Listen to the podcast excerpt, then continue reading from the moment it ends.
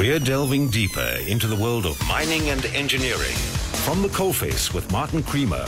All right, it's that time on a Friday when uh, Update at Noon presents another update uh, from the coalface with Martin Creamer, the publishing editor of Engineering News and uh, Mining Weekly. A very good afternoon to you, Martin. Removing carbon uh, from the world is the greatest ever investment opportunity of our lifetime, according to our platinum miner, Sibanye. Let's talk about this.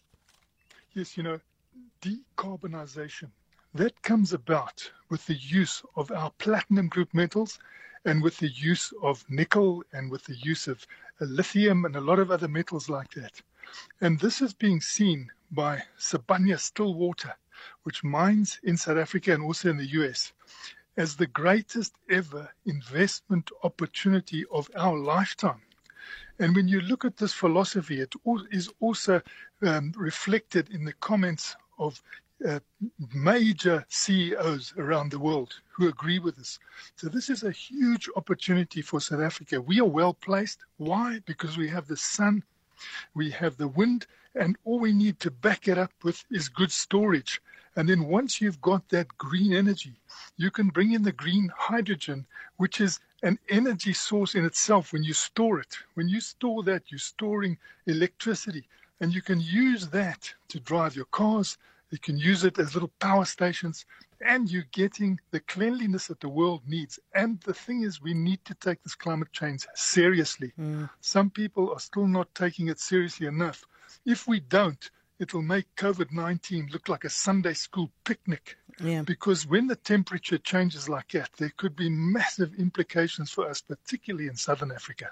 Now, Zimbabwe has uh, started a march on uh, South Africa by awarding a 185 megawatt uh, solar power license uh, to South Africa linked to platinum miner Zimplats. Uh, talk to us about that, Martin.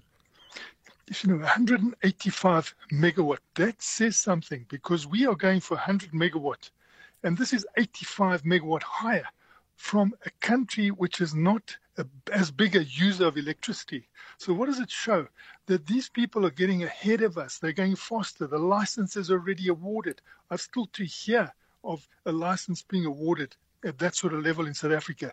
Zimplats, which is controlled by our Implats, is ahead of Implats which operates in South Africa, which hasn't even got a license yet. Mm-hmm. And yet they all need the energy. We've still got the load shedding. We've still got expensive electricity. Yet a country like Zimbabwe can move ahead of us. And we still don't get that encouragement to use our sun and wind. We've got great sun, we've got prime wind, and we can really lead, but there's not enough encouragement. And it is really distressing. And fears are being allayed uh, that the Russia Ukraine conflict will uh, negatively impact uh, South Africa's uh, mining industry. How so? You know, we were very worried about platinum group metals because we've been joined at the hip for decades in the field of platinum group metals with Russia. Russia is the biggest producer of palladium it produces 38% of the world's palladium. It also produces 10% of platinum, 8% of iridium, 4% of uranium.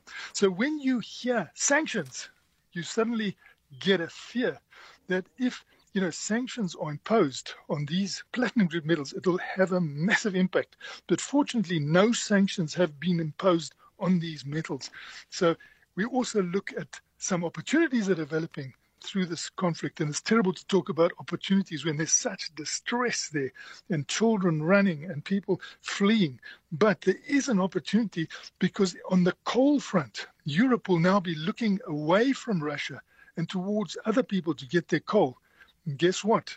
You know, we've got the quality that Europe needs. And we could then have a very big plus and for our coal at that uh, aspect. So yeah. that could be a positive. But mm. we don't like to talk about too many positives with so many negatives going on. That's true. Martin, always a pleasure. Thanks very much for giving us uh, your time as always. Martin Creamer is the publishing editor of Engineering News and uh, Mining Weekly, and uh, he'll be back with you same time uh, next Friday. Update at noon.